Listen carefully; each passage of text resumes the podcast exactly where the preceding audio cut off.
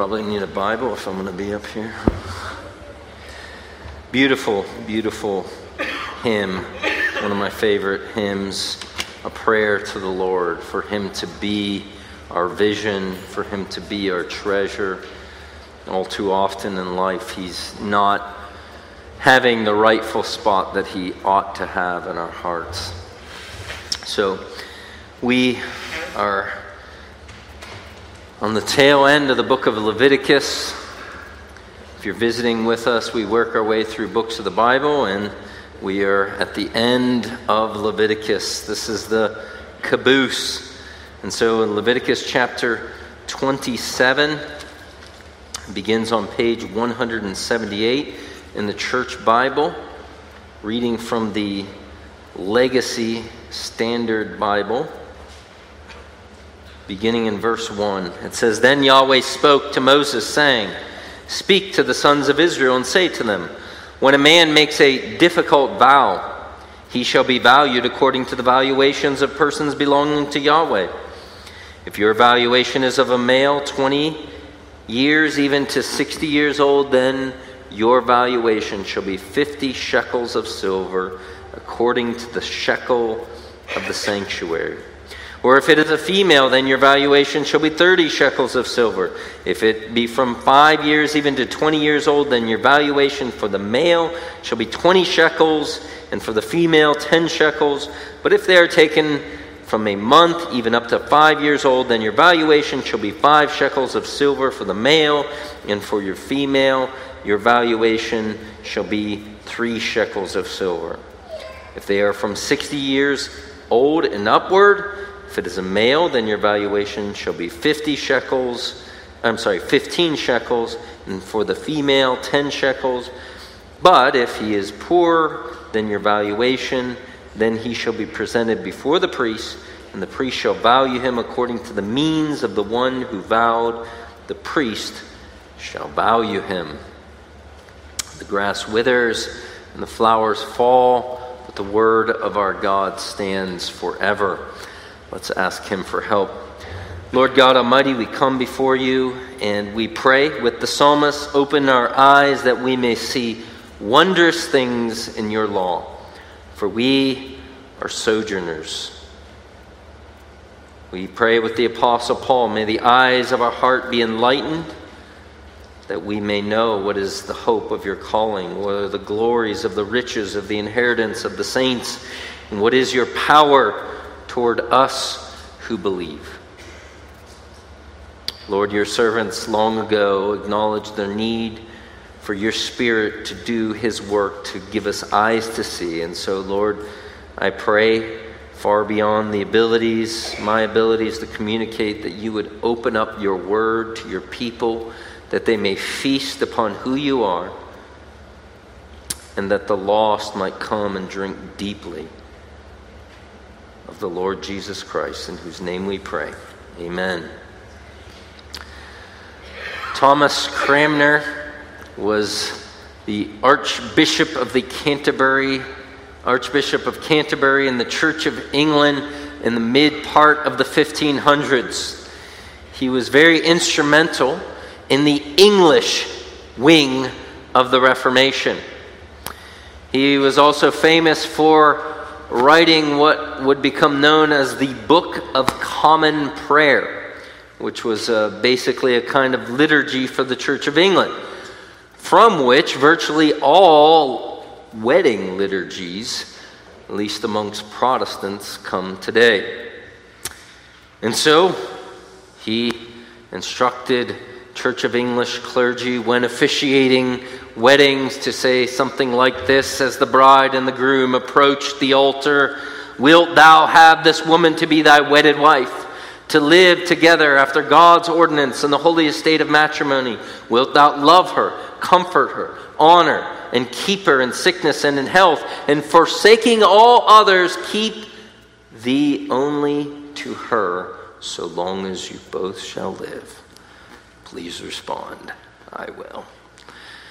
And so Cranmer wrote so many years ago that liturgy that I think encapsulates something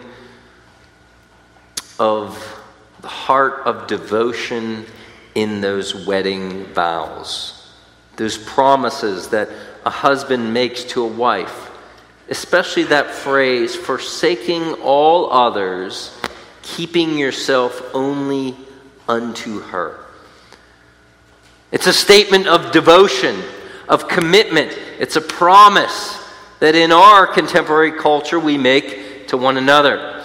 Well, ancient Israel was in a promise, in a covenant relationship with her God, Yahweh, God of Israel, who had brought her out of the land of Egypt and had entered into a covenant relationship that is even likened unto the marriage relationship.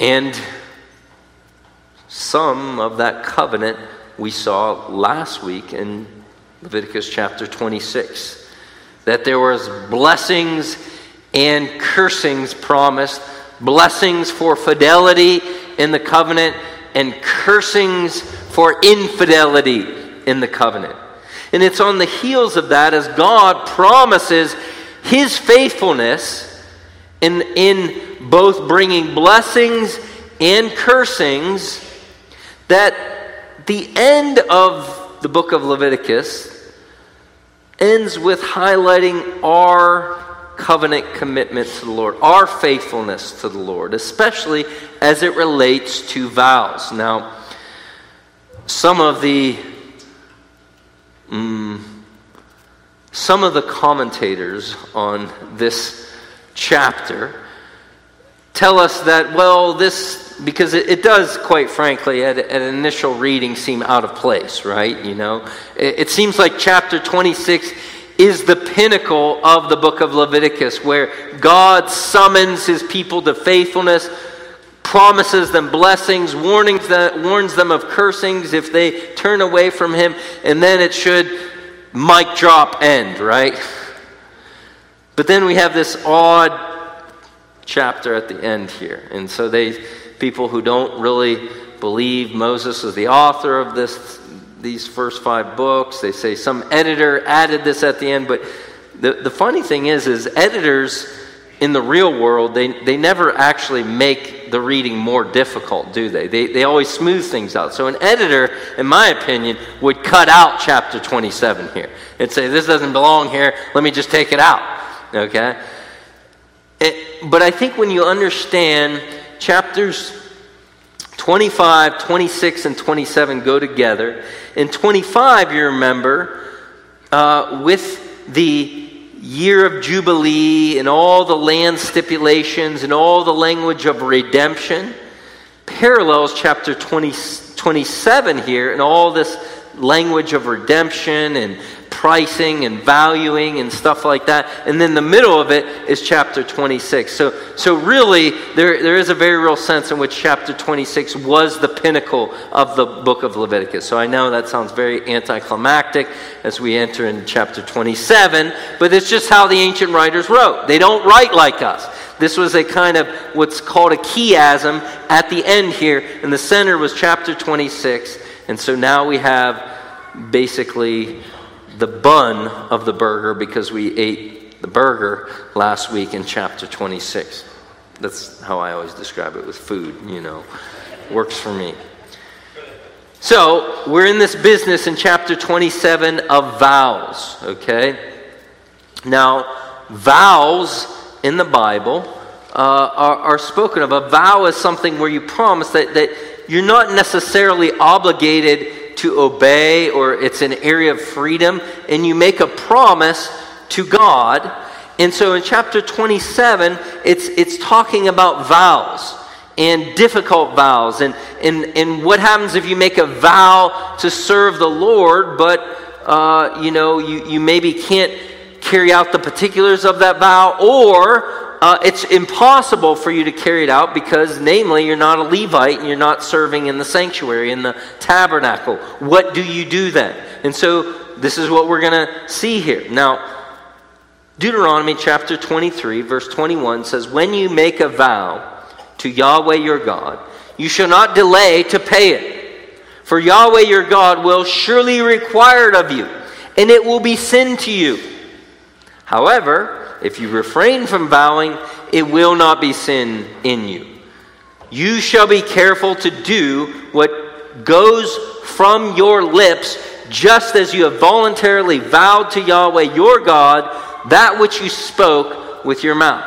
So later on in Torah and Deuteronomy, chapter 23, God says, okay, when you make a promise, a vow to God, you need to make sure you keep it. Now, you don't necessarily have to make a vow, but if you do, you better keep it. Remember, even in the New Testament context, Ananias and Sapphira found that out the hard way, right? They, they promised that they were going to bring the proceeds of all of their estate. Now, they didn't have to. God never says you have to sell all your property and, and give it to the church. Give all of it to the church. They didn't have to. But that they said that they were. And they lied about it. And God struck them dead. And so it's a, it's a serious matter.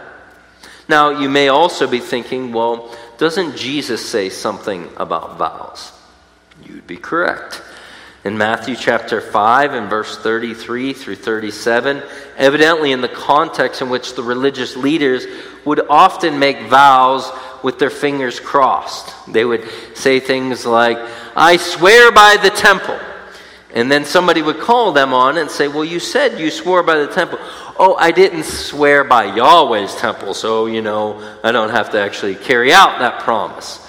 And so it's in that context that Jesus says, Again, you have heard that the ancients were told, You shall not make false vows, but you shall fulfill your vows to the Lord. But I say to you, make no oath at all, either by heaven, or by the throne of God, or by the earth, or by its footstool, or by his feet, or by Jerusalem. For it is the city of the great king. Nor shall you make an oath by your head, for you cannot make one hair white or black but let your statement be yes, yes, or no, no. Anything beyond these is of the evil one. So, what's Jesus saying there? Jesus is saying that you should never, I, I don't believe he's saying you should never make oaths there. It, it, one of the ironies about the Sermon on the Mount is Jesus is trying to abolish the kind of um, rule making that the Pharisees adhere to and go to the heart. And so we read the Sermon on the Mount and we go to the rules and not to the heart. I don't think Jesus is saying you should never make a vow. He is saying you should be of such integrity that when you say yes, when you make a promise, it comes about. You are a man or woman of your word. Okay? So that's kind of a little bit of a backdrop of what the Bible says about oaths and promises, vows. So now let's dive into it. We're going to see three different areas of devotion uh, to Yahweh when it comes to vows, okay?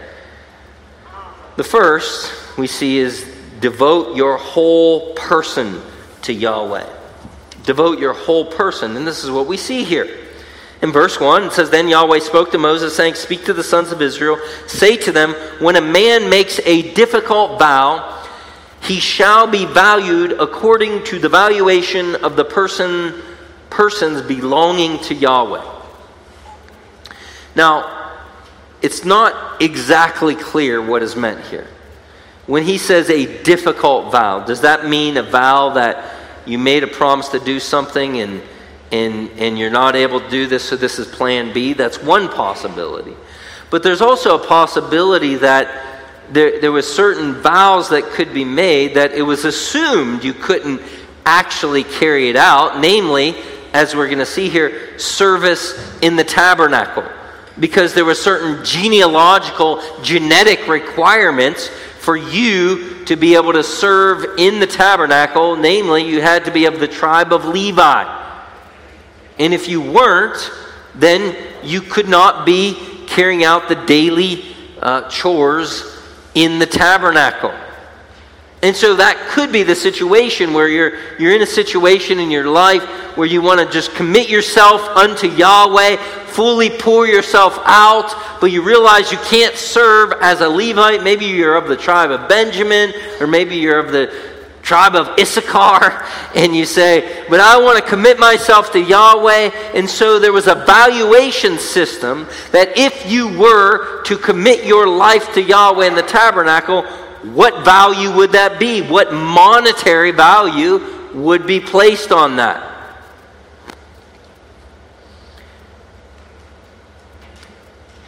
Verse 3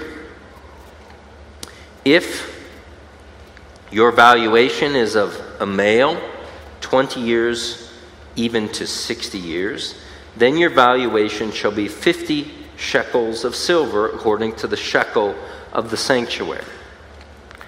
Now, if you're wanting to do math in your head as far as, you know, what, how much is a shekel, um, there's one hint maybe from Judges 17 as far as uh, the annual wage of that rogue priest in Judges 17 was 10 shekels uh, for the year. Okay? So, you know, roughly you know, 10 shekels might be an annual wage in the ancient world. So, um, so here the valuation for a male who's 20 to 60 years old would be 50 shekels of silver. For a female, 30 shekels of silver between that same age category of 20 and 60 years. Now, then he goes to the younger people. If it be uh, dedicating somebody from 5 to 20 years old, then the valuation of your male shall be 20 shekels, female 10 shekels. Verse 6 From a month even up to five years, the valuation shall be five shekels of silver for the male, and for the female, three shekels. If they are from 60 years and upward, so now the older group, if it is a male, 15 shekels, for the female, 10 shekels. But if he is poor than your valuation, then he shall be presented before the priest, and the priest shall value him according to the means of the one who vowed. The priest shall value him. Now, if you're reading that carefully, you will notice there are different values based off of both age and sex. Okay? Both how old you are and whether you are male or female. Now, you may look at this and say, well, that doesn't seem fair. Why are women valued less than men? Or if you're a young person, you may say, no fair. Why am I of less value than somebody who's 20 to 60 and I'm only 12 years old? Or if you're over 60, you may look at that and say, why is my value less than, you know, somebody who's 30 years old? Okay? Well, you have to understand the valuation here is not based, is, this is not saying, you know, males between, you know, age 20 and 60 are, uh, you know, of, of more value before God than females. Uh, or the, you know, 20 to 60 group is of more value than children, as if children were subhuman. Okay? the valuation was based off of economic realities, based off of practical value of economic realities, what one, the kind of work that one would be able to do. And this should make sense. Every once in a while, you hear a politician get up and talk about the wage gap. You ever hear that language? The wage gap. The wage gap between men and women. And I always just want to slap the politician when they bring up the wage gap.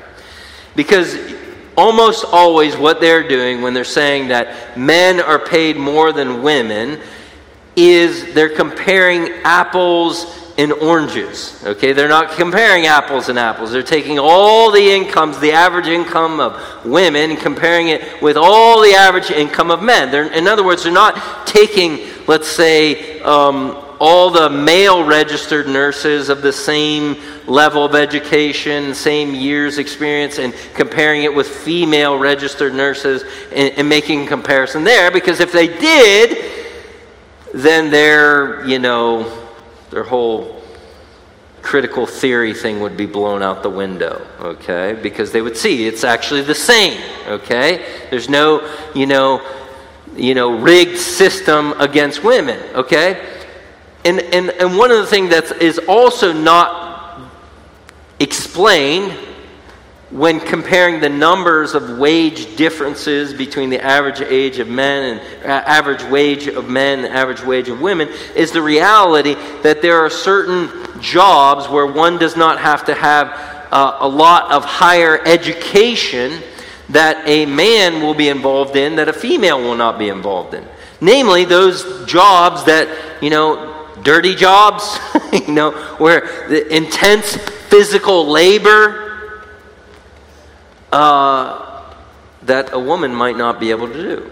You know, for instance, my father was a garbage man who picked up, you know, 20, 60, 80 pound, sometimes 100 pound drums of garbage, threw them in a truck for hour after hour. Not, not those robots that, you know, do this, you know, the old school kind. Okay? Now, quite frank, a woman would not survive, even you know, I remember doing that in my teenage, early college years, and the sissy was coming out in me with that kind of work, you know? That is some intense physical labor. Okay, God designed men and women different, and there's certain physical jobs that are of more value because getting somebody to do it is a hard task, and so you have to pay a higher wage to get somebody to do it. Okay, and that so that's basically what's going on here is that there's a certain higher monetary value for certain age brackets as well as male versus female because of the amount of work that could have been done by either group. Now, when we look at the scripture, there's, there are two instances in the Old Testament of devoting, dedicating, vowing persons unto the Lord. You remember the one was with Samuel in the book of Samuel, right? Hannah's praying, crying out for God to open her womb, give her a son, and she vows to God in her prayer that if God gives her a son, she will dedicate him to the tabernacle. And so she does. And we see, you know, little Samuel in the tabernacle working, and she even sews him up a nice little robe in the tabernacle. But, but again, what if one wasn't able to serve? What if one said, you know, I want to dedicate my son to the Lord, but I'd still like to raise him? Okay, which is often, you know, sometimes a puzzling thing. We often use Hannah as a model mother. You think, well, you know, you kind of step back and say, well, she gave up her baby? But, so if you wanted to devote them to the Lord, but not necessarily, but still raise them, still have them in your home, you may say, I'm going to devote my little Samuel unto the Lord. And so that would mean if Samuel's under five here, he's a male, that's five shekels. Five shekels, you know, maybe half a year's wages that I'm going to give to the Levites for them to use as they see fit. I said there was two examples, didn't I? The other one's not so wholesome. that one is in the rated R book of the Bible, the book of Judges, I think somewhere around chapter 13. You remember Jephthah says, Whatever comes out of, Lord, if you give me victory in battle, whatever comes out of my house, I'm going to Devote to the Lord, devote to Yahweh.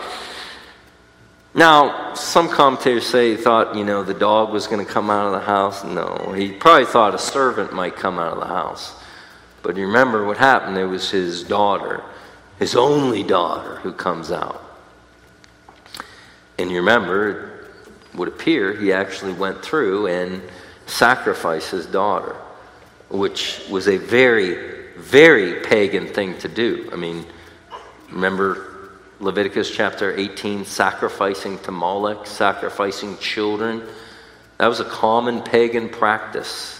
And so uh, that actually highlights how awful that was that there would appear, according to Leviticus chapter 27, actually have been a means by which Jephthah could have given money instead of his own daughter. Yikes. You thought your father was mean. and so, what we see in this regulation of vows was that there was there were occasions by which ancient Israelites could devote persons, whether it was their children, whether it was themselves, and there were certain monetary values that would be placed upon the individual as to highlight they are dedicating, they're devoting themselves unto Yahweh in the tabernacle. Which obviously we, you know, nobody's ever come to me and said, you know, I'm going to dedicate my child to the Lord. You know, here's $50,000. Use it in the church however you see fit. Okay? But nonetheless, we do see something of, through these regulations, that it evidently must have been something in ancient Israel of a way to devote your whole person to the Lord. And it should cause us to ask ourselves, how devoted am I to the Lord? Is my whole person devoted to the Lord? Are my children devoted to the Lord? Am I, am I laying them on the altar before God and, and, and, acknowledging that I have a stewardship here, but I, I want them to be wholly devoted to the Lord? I mean, this is really the first call of discipleship in the Christian life. Remember in Mark chapter 8 and verse 35 when Jesus is before the large crowds, he says, If anyone wishes to come after me, let him deny himself, take up his cross, and follow me. For whoever wishes to save his life will lose it, and whoever loses his life for my sake will find it. For what does it profit a man if he gains the whole world and forfeits his own soul? What will a man give in exchange for his soul? And then he goes on to say, verse 39, I'm sorry, verse 38 For whoever is ashamed of me and my words in this adulterous and sinful generation, the Son of Man will be ashamed of him when he comes in the glory with his holy angels. Jesus is saying Christianity 101 is wholesale commitment to Him. Giving yourself, even being willing to take up the death march. That's what it meant to take up your cross. The cross is not your mother in law, okay? The cross was an instrument of execution, it was an instrument whereby you were saying, I am all in, even if this means hanging publicly on a Roman cross. That's devotion. That's commitment.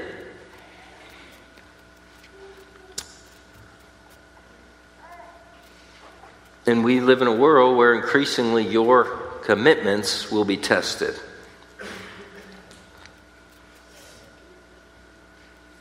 We are in the month of June, after all, so called Pride Month, as if they didn't have 11 other months to shove all manner of sexual perversions down our throat. And whether it's in the workplace, whether it's in the school, the world around you is saying, You must bow. And you have to resolve Am I committed to Yahweh?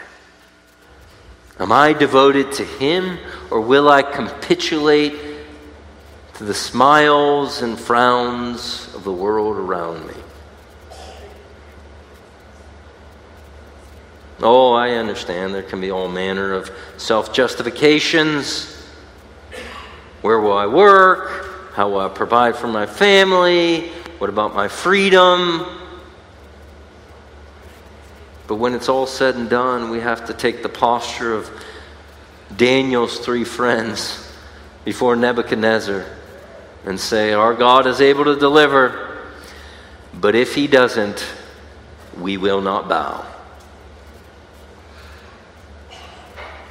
This is Romans 12:1, right? In light of this great salvation those first 11 chapters of Romans were justified before the Lord, adopted into his family, elected, chosen by him, headed for glory. Nothing can separate us from the love of God that is in Christ Jesus. In Romans 12:1, therefore I urge you brothers by the mercies of God to offer your bodies as a living sacrifice unto the Lord, which is your spiritual service of worship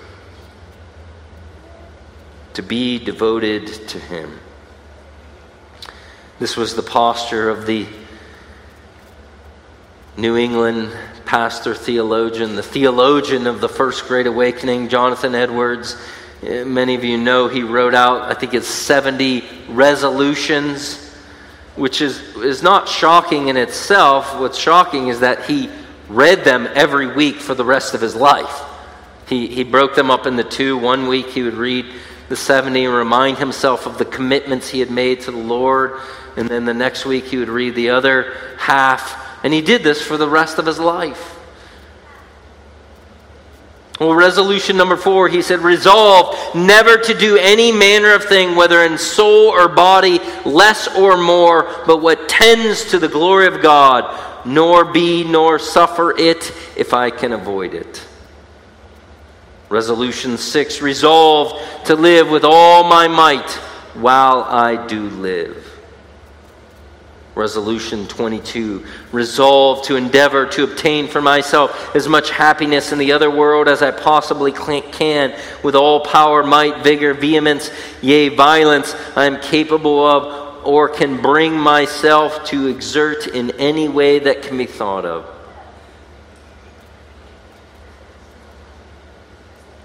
Friends, how committed are you in your whole person to the true and living God? What areas of your life are you still holding on to that you just need to let go of and say, Jesus, you're the King? Have you ever come to that point where you bowed your knee to King Jesus and his, his lordship and say, You're the boss? If you haven't, then you're not a Christian. You've not yet entered into this covenant relationship where you're forsaking all others and you're keeping yourself only unto Him. But you can, in light of His grace, in light of His mercy.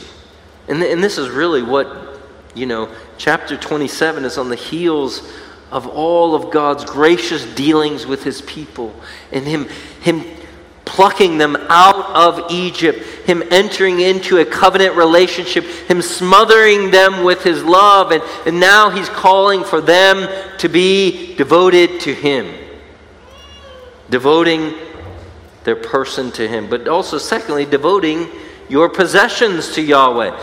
Notice in verse 9 now, if it is an animal of, of the kind which men can bring near as an offering to Yahweh, any such one get, any such that one gives to Yahweh shall be holy.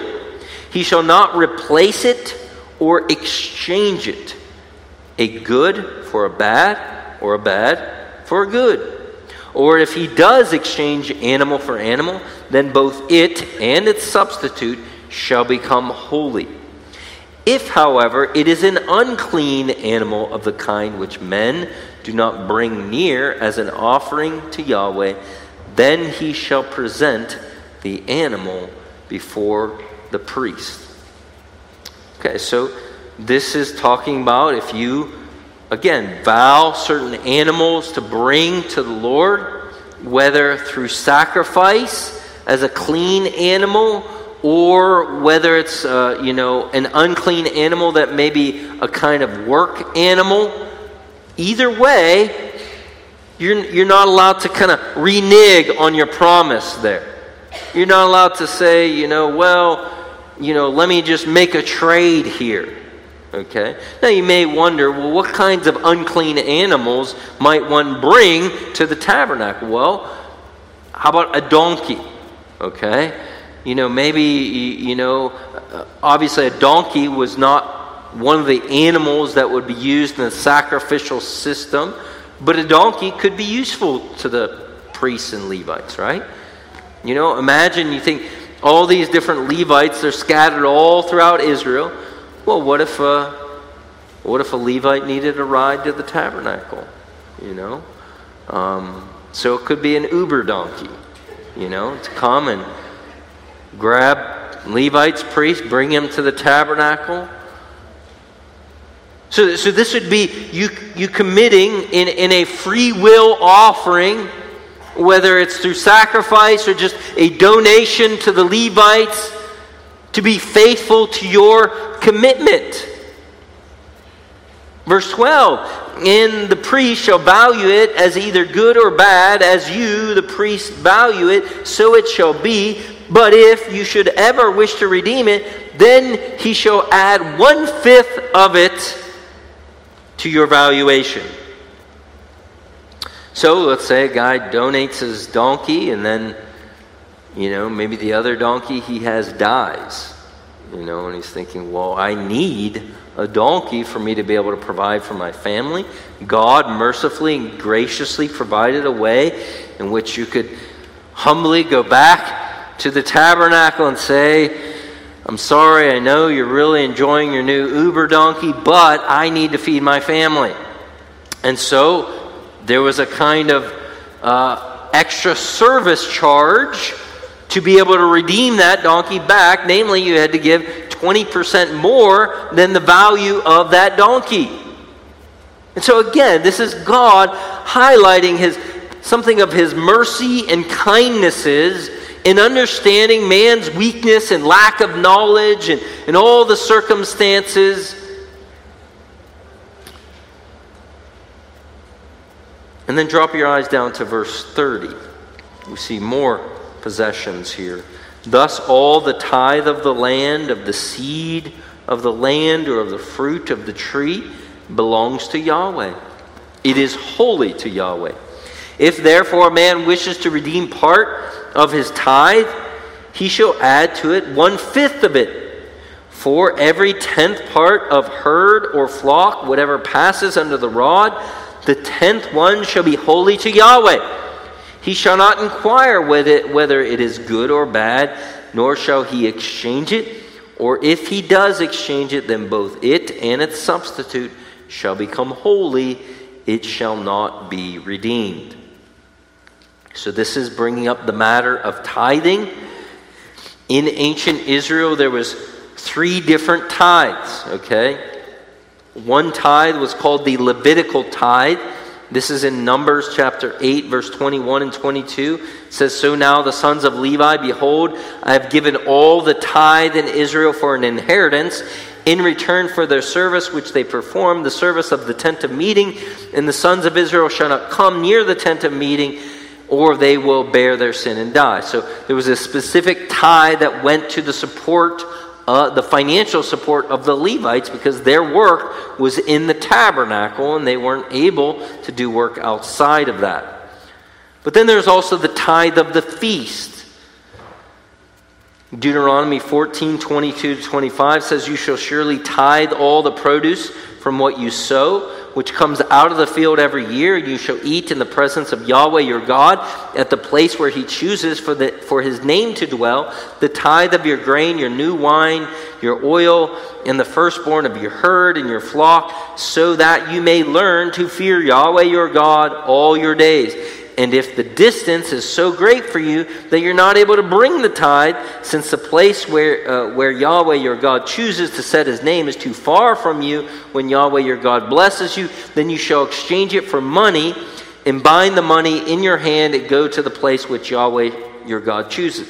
So, this is another kind of tithe of your crops where you would, again, normally bring these tithes when you traveled to one of those annual feasts. Remember the seven feasts of Leviticus chapter 23? And, and basically, you could get to all seven of them if you came three different times of the year. But he's saying, well, well, what if you're so far away that you know you you're tithing, let's say, your tomatoes, but you know, after two weeks of travel with tomatoes, they're all mushy and nasty and moldy, okay?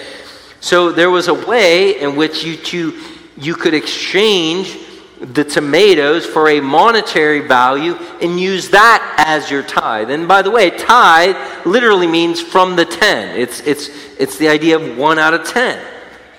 And then there was another tithe that was every three years at the end of Deuteronomy 14. This, uh, th- this is in 14, 28, and 29. This was the tithe of the poor. So this was not an annual tithe, but this was a, a, a tithe every three years.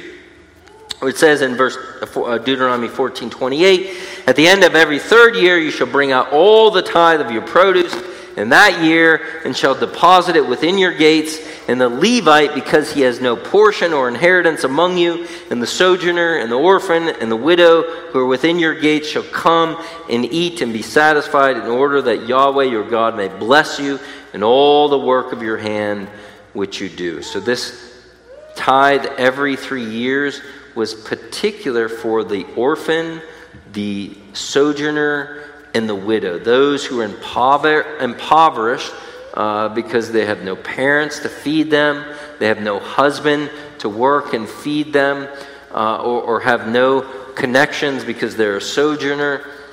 And so God provided a way for them to be cared for. And so there, there was these three tithes in the Old Testament, okay? And so now which tithe is Leviticus 27 referring to? I'm not sure. It's, uh, it's almost certainly not the third tithe, but it may be the tithe for, probably specifically the tithes for the Levites, but it could be the, the tithe of the feast. And I think the, the idea is either way, it really doesn't matter because this is regulating what would happen if you wanted to take your tithe back. What could be done? And again, it's the same idea. 20% more had to be added if there was certain foods that you gave that were a, a tenth of your uh, crop and you needed those back for whatever reason, again, but it, this is highlighting that the ancient Israelites were called to devote their possessions unto Yahweh, their stuff. Now, when we think about this as New Testament saints, I know that there are some Christians that teach that this tithe is applicable to New Testament saints. Again, if you think through, there was three tithes, so then that would be 23 and a third percent of your income. Okay?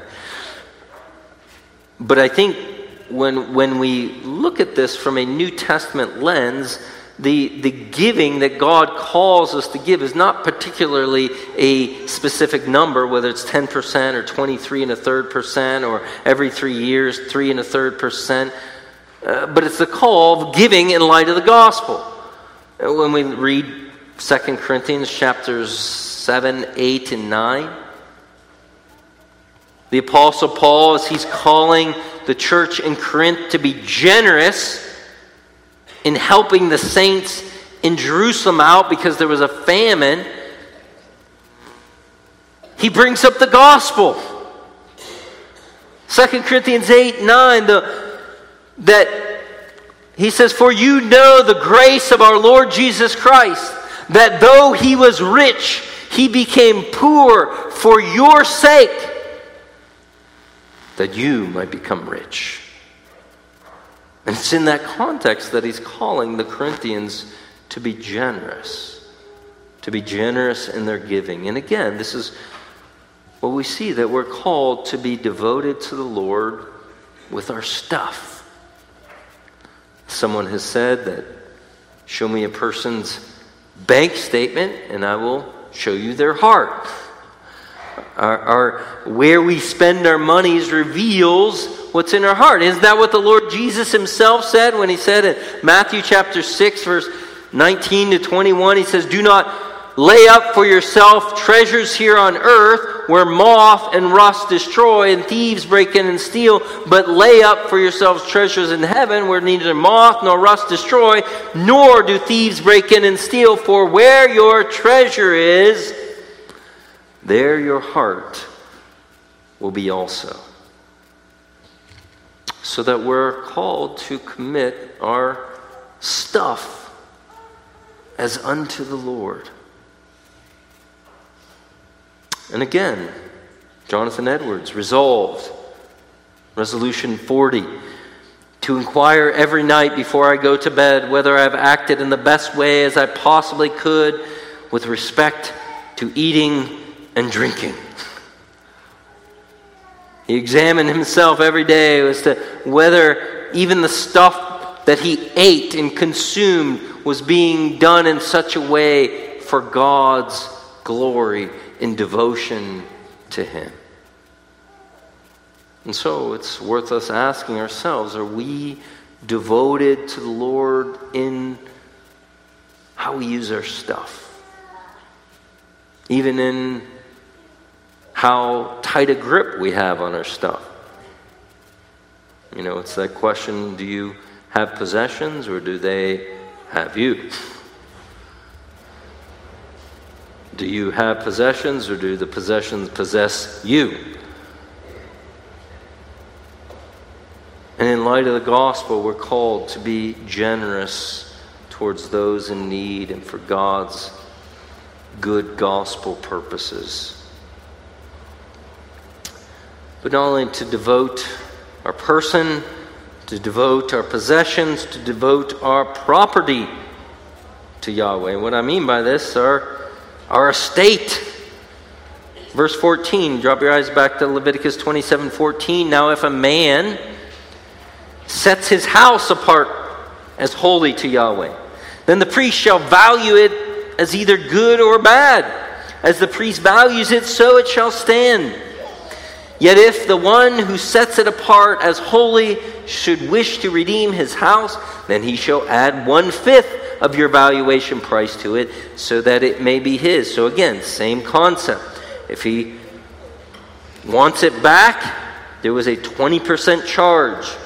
Verse 16 again, if a man sets apart as holy to Yahweh a portion of the fields of his own possession, then your valuation shall be proportionate to the seed needed for it. A omer of barley seed at a fifth shekel, at 50 shekels of silver Verse 17 If he sets apart his field as holy from the year of Jubilee, according to the valuation, it shall stand. And if he sets apart his field as holy after the Jubilee, however, the priest shall calculate the price for him apart his, his field as holy after the Jubilee. I'm sorry, then the priest shall calculate the price for him proportionate to the years that are left until the year of Jubilee, and it shall be deducted from your valuation. Verse 19 if the one who sets it apart as holy should ever wish to redeem the field, then he shall add one fifth of your valuation price to it, so that it may stand as his own. Verse 20 Yet if he will not redeem the field, but has sold the field to another man, it may no longer be redeemed. And it shall be that when it reverts in the Jubilee, the field shall be holy to Yahweh, like a field that is devoted, it shall be for the priest as his possession. Or if he sets apart as holy to Yahweh a field which he has bought, which is not a portion of the field of his own possession, then the priest shall calculate for him the amount of the valuation up to the year of Jubilee, and he shall on that day give your valuation as holy to Yahweh in the year of Jubilee, the field shall return to the one from whom he bought it, to whom the possession of the land belongs. Verse 29 The valuation of yours, moreover, shall be according to the shekel of the sanctuary. The shekel shall be 20 gerahs. So, what do we have going on here? Basically, if you wanted to devote your house, you could devote your house to the Lord. And again, you know, this this could be where a certain value is placed upon the house, which is the most likely scenario. We're saying, My house is devoted to the Lord, and there would be a, a, a monetary assignment of what the house is worth, and then that would be what was given unto the Lord. Or if it was a field, and, and in this instance, you may still even harvest on that field, but the proceeds of that field would go to the Levites. There, there was a process of valuation of that field that had to be in relationship to the Jubilee every 50 years because there was a reset button that would be hit when Jubilee came, and so these this is God regulating the process whereby one could devote their house and their land to the Lord. And then he gives exceptions in verse 26 to 33. However, a firstborn among animals, which is the uh, which as a firstborn belongs to Yahweh, no man shall set it apart as holy, whether ox or sheep, it is Yahweh's. What was he saying here? You, you can't devote a firstborn unto the Lord because it's already devoted to the Lord. You know, this is like, you know, when a child takes something from another child and then gives it to them. See, I'm giving this to you. No, it was already theirs, right? You actually stole it, and then you're acting like you're giving it to them. Verse 27 But if it is among the unclean animals, then he shall ransom it according to your valuation and add one fifth of it. And if it is not redeemed, then he then it shall be sold according to your valuation. Nevertheless, anything that a man devotes to Yahweh, out of all that he has, of a man or animal or of the fields of his own possession, he shall not, shall not be sold or redeemed. Anything devoted to destruction is most holy to Yahweh. So there were certain things, certain people groups that were devoted to destruction. Remember, God would say, to de- destroy, for instance, the Amalekites, everything. We couldn't then, you know, bring an Amalekite sheep that was supposed to have been slaughtered already in the destruction and bring it unto Yahweh, which was, remember, exactly what Saul and, and, uh, and the other Israelites did in 1 Samuel chapter 15. In verse 21, 29, no one may no one who may have been devoted among men shall be ransomed. He shall be surely put to death. So again, you couldn't, uh, you know, somebody who remained in rebellion against Yahweh and, and was seeking to fight against Yahweh from one of those city states in, in Canaan who was supposed to be destroyed, you couldn't say, well, I'm going to devote him to Yahweh. No, he was supposed to be destroyed with every other rebel in the city. And then drop your eyes down to verse 34. Moses closes the book with this These are the commandments which Yahweh commanded Moses for the sons of Israel at Mount Sinai. Well, so what do we learn from this last section? Well, your house, your fields could be devoted unto Yahweh based upon the monetary value of your property. And so, again, while we do not have this system as New Testament believers. We are called to use what God gives us unto his purposes. We are called to use our homes, our houses, for his purposes, for his kingdom purposes. So, my friends, do you open up your house for God's kingdom purposes? Do you use your house as a means for fellowship with other believers? Or even as an opportunity to reach out to unbelievers around you, whether neighbors or coworkers, to give them a window into what the home life of a Christian looks like. We are an odd group. This is what God calls us to, to use our property unto His purposes. Clearly, this passage teaches us devotion to the Lord, commitment to Him, whether it's our whole person, whether it's our stuff, whether it's our homes. And to be true in our commitments unto the Lord, to when we make promises unto the Lord, to carry through with those promises. But if we're honest with ourselves, none of us is as devoted or committed as we should be. As I mentioned in the opening prayer, we we can't even hold fast to our own standards, our own rules. We make certain resolutions and commitments and don't have the resolve of a Jonathan Edwards to hold through with those commitments.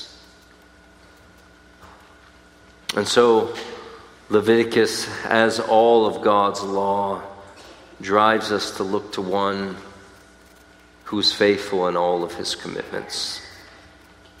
The Lord Jesus Christ, who would give his whole person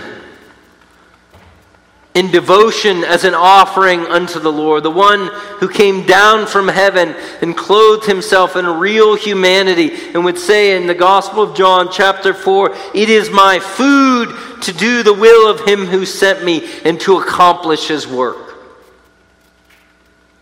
The one who would say in John chapter 10, No one takes my life away from me, but I lay it down of my own accord. I have the authority to lay it down, and I have the authority to take it up again. The one who would say in Mark 10 45, For the Son of Man came not to be served, but to serve and to give his life as a ransom for the many.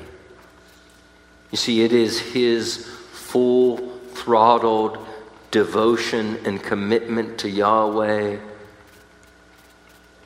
through his death and resurrection that makes us acceptable before Yahweh. Philippians chapter 2 the one who, being in the very form of God, did not regard equality with God something to be grasped but he emptied himself and took the form of a servant. Being found in appearance as a man, he humbled himself and became obedient unto death, even death on the cross. Jesus is the devoted one. He is the fully committed one and we need to trust in Him. Let's pray. Lord God Almighty, we thank you that in Christ we have full devotion to you, a perfect record of vow keeping and promises kept. Because apart from Him, we are unfaithful. So we lay hold of the great covenant keeper this morning. In Jesus' name, amen.